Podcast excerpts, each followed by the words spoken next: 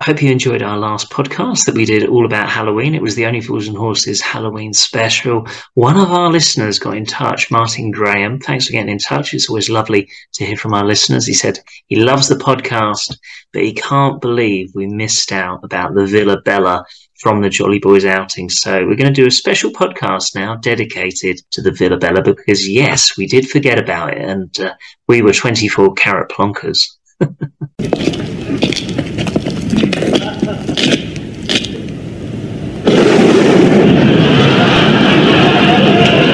They've gone from that lovely B and B, and then, like you say, they go to the Villa Bella, which is far from uh, being nice, isn't it? Hmm. Um, that what did Rodney say? It's more like the Monsters Weekend place or something like that. but that episode finishes brilliantly with the the Margate song again, doesn't it? You know, and um, Rounded off Yeah, so well. but that that'd be that that that to me, yeah, that I believe that was when Fools and Horses at his peak for me. Are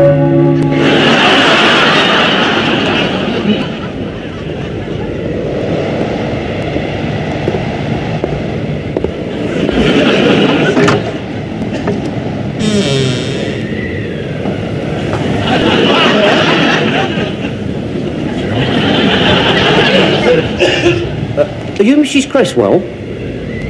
Yes. Oh, she's just at the lady down the road, uh, Mrs. Baker. She uh, recommended us to you. Said might have a room for the night. Come in.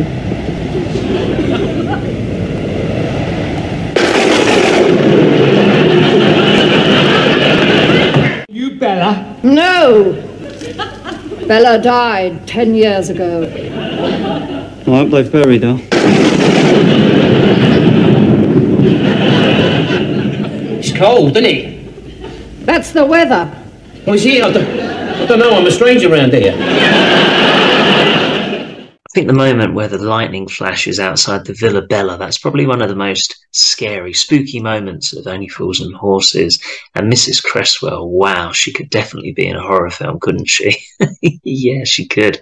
And the location where the Villa Bella once stood it is still in Margate, but unfortunately it's flats now. It's at Dalby Square in Margate. Book history.